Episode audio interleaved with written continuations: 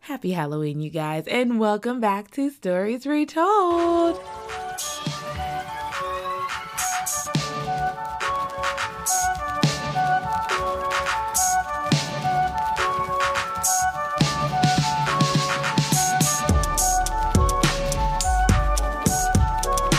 Hello, hello, and welcome back to Stories Retold. I know you guys might be wondering, Skylar, hey, you missed the quote in the beginning. I did for a very special reason. So, this episode of Stories Retold is going to be a little different than before. So, I already surprised you guys once with the full length book on one episode. And this time, we are going to be reading a short story, a spooky short story together. Um, in the spirit of Halloween, I thought that would be something fun we could do. So before I go too too deep into um, our spooky story of the day, um, I'm gonna give you a little background information. There's not much of a summary, but um, this story is entitled "The Pale Man" by Julius Long, and the little short uh, the little short summary they give us says a queer little tale about the eccentric behavior of a strange guest in a country hotel. So, um, go ahead and grab your snacks, grab your popcorn and your hot cocoa, or grab all that candy that you're not going to pass out to trick or treaters because Corona be gonna. And let's go ahead and dive into our spooky story of the day.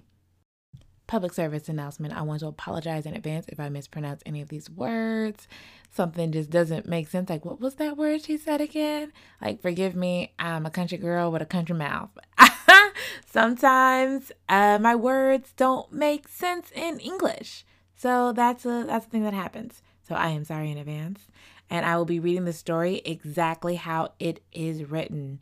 So um, sit back, relax. I hope you got your snacks by now and enjoy the story. I have not yet met the man in number 212. I do not even know his name. He never patronizes the hotel restaurant, and he does not use the lobby. On the three occasions when we passed each other by, we did not speak, although we nodded in a semi cordial, non committal way. I should like very much to make his acquaintance. It is lonesome in this dreary place. With the exception of the aged lady down the corridor, the only permanent guests are the man in number 212 and myself. However, I should not complain, for this utter quiet is precisely what the doctor prescribed. I wonder if the man in number 212, too, has come here for a rest. He is so very pale.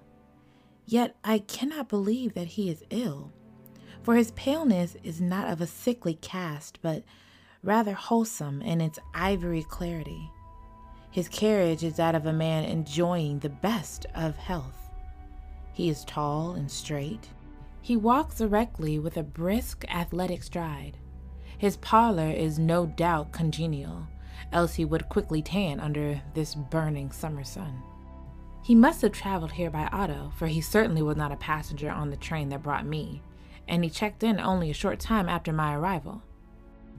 I had briefly rested in my room and was walking down the stairs when I encountered him ascending with his bag. It is odd that our venerable bellboy did not show him to his room. It is odd, too, that with so many vacant rooms in the hotel, he would have chosen number 212 at the extreme rear. The building is a long, narrow affair three stories high. The rooms are all on the east side, as the west wall is flush with a decrepit business building.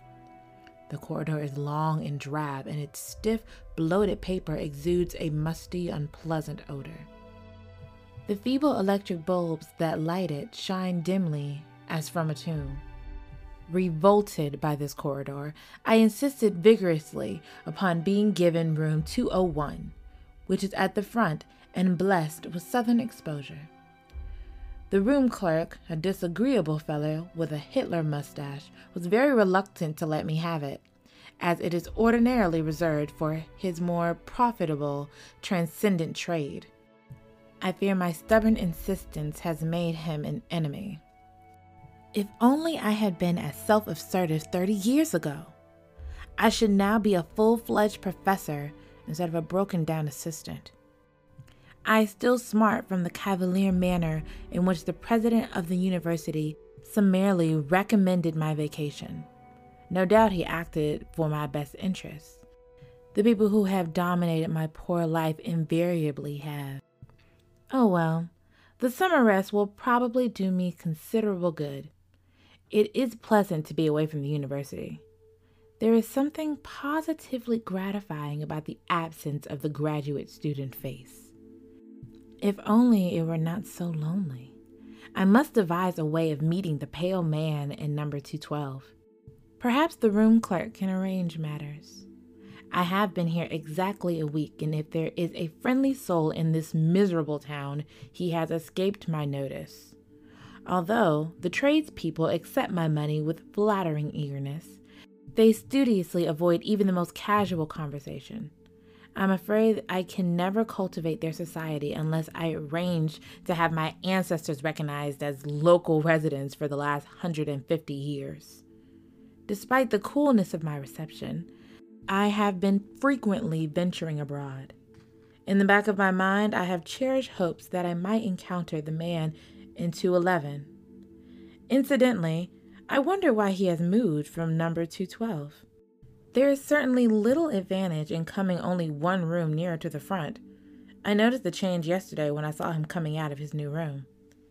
We nodded again, and this time I thought I detected a certain malignant satisfaction in his somber black eyes. He must know that I am eager to make his acquaintance. Yet his manner forbids overtures. If he wants to make me go all the way, he can go to the devil. I am not the sort to run after anybody.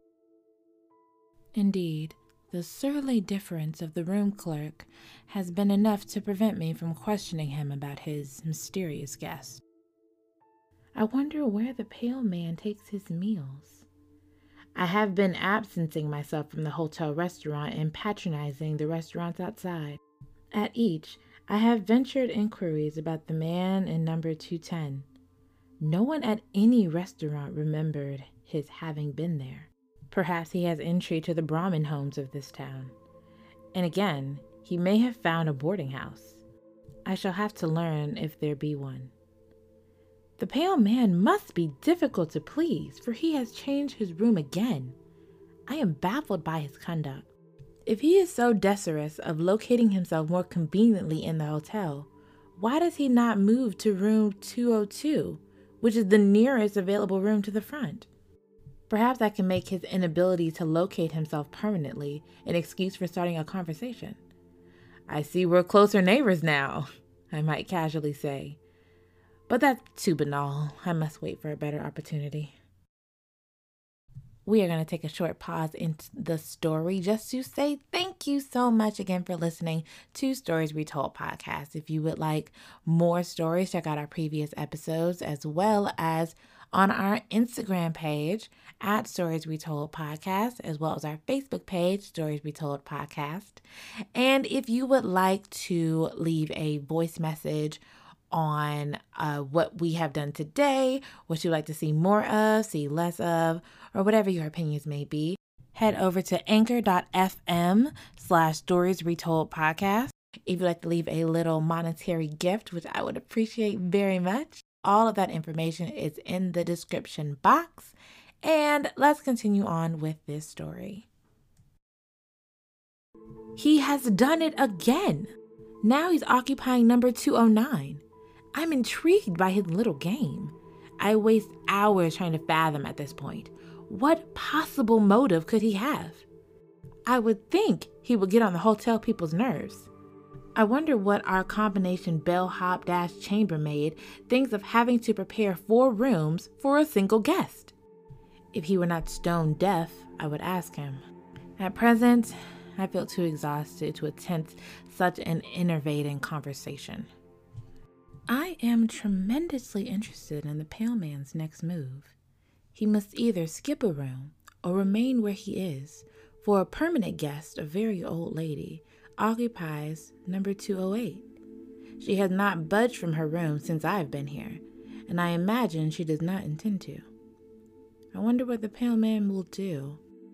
I await his decision with the nervous excitement of a devotee of the track on the eve of a big race. After all, I have so little diversion. Well, the mystery guest was not forced to remain where he was, nor did he have to skip a room. The lady in number 208 simplified matters by conveniently dying. No one knows the cause of her death, but it is generally attributed to old age. She was buried this morning. I was among the curious few who attended her funeral. When I returned home from the mortuary, I was in time to see the pale man leaving her room. Already he is moved in.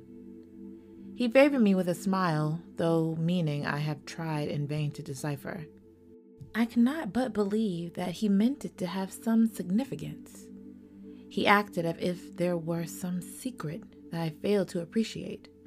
But then, perhaps the smile was meaningless, after all, and only ambiguous by chance, like that of the Mona Lisa. My man of mystery now resides in number 207, and I am not the least surprised. I would have been astonished if he had not made his scheduled move. I have almost given up trying to understand his eccentric conduct. I do not know a single thing more about him than I knew the day he arrived. I wondered from whence he came. There is something indefinably foreign about his manner. I am curious to hear his voice. I like to imagine that he speaks in the exotic tongue of some faraway country. If only I could somehow inveigle him into conversation. I wish that I were possessed with the guilt assurance of a college boy who can address himself in the most distinguished celebrity without batting an eye. It is no wonder that I am only an assistant professor. I am worried. This morning I awoke to find myself lying prone upon the floor. I was fully clothed. I must have fallen exhausted there after I returned to my room last night. I wonder if my condition is more serious than I had suspected.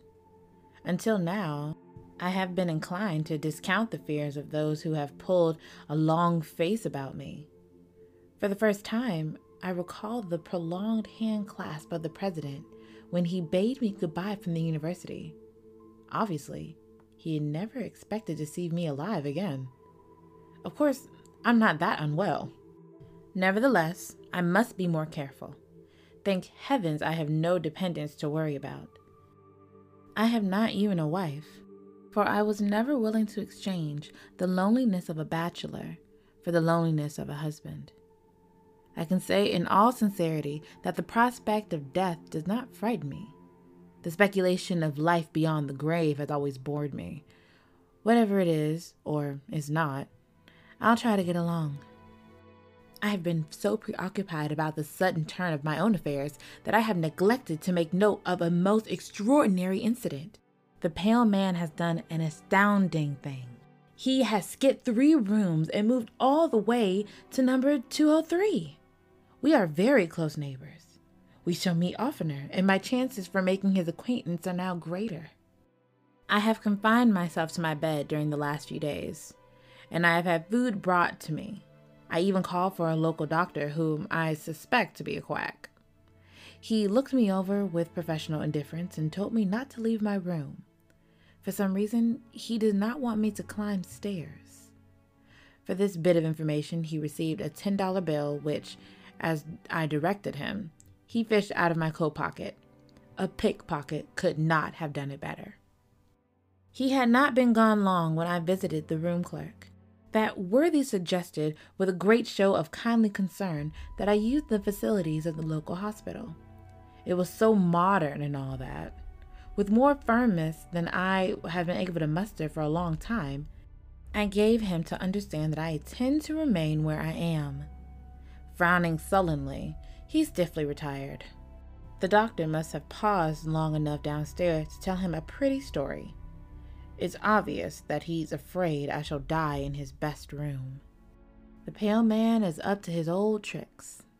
Last night, when I tottered down the hall, the door of number 202 was ajar. Without thinking, I looked inside. The pale man sat in a rocking chair, idly smoking a cigarette. He looked up into my eyes and smiled that particular ambiguous smile that has so deeply puzzled me. I moved on down the corridor, not so much mystified as annoyed. The whole mystery of the man's conduct is beginning to irk me. It is all so insane, so utterly lacking of motive. I feel that I shall never meet the pale man, but at least I am going to learn his identity. Tomorrow I shall ask for the room clerk and deliberately interrogate him. I know now. I know the identity of the pale man, and I know the meaning of his smile. Early this afternoon, I summoned the room clerk to my bedside. Please tell me, I asked abruptly, who is the man in 202? The clerk stared wearily and uncomprehendingly. You must be mistaken. That room is unoccupied. Oh, but it is! I snapped in irritation. I myself saw the man there only two nights ago. He is a tall, handsome fellow with dark eyes and hair. He is unusually pale. He checked in the day that I arrived. The hotel man regarded me dubiously, as if I were trying to impose on him. But I assure you, there is no such person in the house. As for his checking in when you did, you were the only guest we registered that day. What? Why, I've seen him 20 times. First, he had room number 212 at the end of the corridor. Then he kept moving towards the front. Now he's next door in room 202. The room clerk threw up his hands. You're crazy, he exclaimed. And I saw that he meant what he said. I shut up at once and dismissed him. After he had gone, I heard him rattling the knob of the pale man's door. There is no doubt that he believes the room to be empty. Thus, it is that now I understand the events of the past few weeks. I now comprehend the significance of the death in number 207. I even feel partly responsible for the old lady's passing.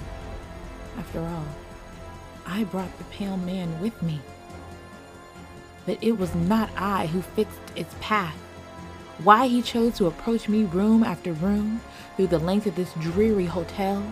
Why his path crossed the threshold of the woman in number 207. Those mysteries I cannot explain. I suppose I should have guessed his identity when he skipped three rooms the night I fell unconscious upon the floor. In a single night of triumph, he advanced until he was almost to my door. He will be coming by and by to inhabit this room, his ultimate goal. When he comes, I shall at least be able to return his smile of grim recognition. Meanwhile, I have only to wait beyond my bolted door. The door swings slowly open. And that is how our story ends. Wow, we. Okay. Um so let's talk about it. So when I first read this story, I guess in my mind I really wanted the pale man to be a vampire. Why? I don't know. But um maybe the twilight in me. I don't know. But I wanted the pale man to be a vampire and he obviously was not. He was death. And I don't think personally I didn't understand that he was deaf until the very end. I did not even think. I was like the man of the story who um, has no has no name. Our narrator has no name. Um, he didn't even think about, oh, you know, the pale man is possibly the reason for the lady in 207's death. He was just like, oh, she's old, she died. It's a thing that happens. But wow, he brought death with him. That is crazy. So I'm still gonna get into my favorite part of the story. So my favorite part of, the, of this story is how interested he is in the pale man's movements. He's like, I have nothing else to do, so I'm just gonna watch this man move from room to room. Just, just wow. And I guess because I'm such, um, I'm more of an ambivert. People say I'm an extrovert, but I feel I'm, I'm like receding more into myself um, I I would have just you know went up and asked him like, "Hey, what's up? How are you?" But you know, different time, different place. Can't just assume uh, people will act the way you do. But um, I thought it was so interesting how he was just like, "Well, I have nothing else to do, so I'm just gonna watch this man and um, and you know see what he does." My least favorite part of this story is one how it ends because I really wanted the pale man to say something. Maybe death doesn't doesn't speak, but I wanted the pale man to say something like I finally caught you or for the narrator to act like, you know, why me? Like I mean, he's not afraid of death. We saw in there he's not really afraid of death. And he was prepared to meet death with a smile that he knew, okay, my time is here. But I still, I don't know, I wanted a conversation with death. Maybe, I don't know. That was something I really wanted. So that's just what I wanted. So, the moral of the story, in my opinion, is live your best life because you never know when the pale man is coming. Um, we saw in this, you know, he's like, oh, I'm just an assistant professor. Um, I wish I did more. I wish I was more.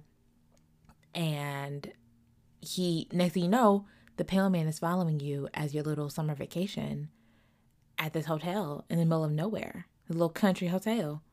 So live your best life because you never know when the pale man is coming. And that is it for this very special, very spooky episode of Stories Retold podcast. I know this story wasn't like scream out and like, you know, get you. But I can't do that. I'm sorry. I'm scared. I'm scaredy cat. but thank you guys so much for um, listening to the episode and hanging out with me. And I hope you enjoyed it as much as I enjoyed reading it.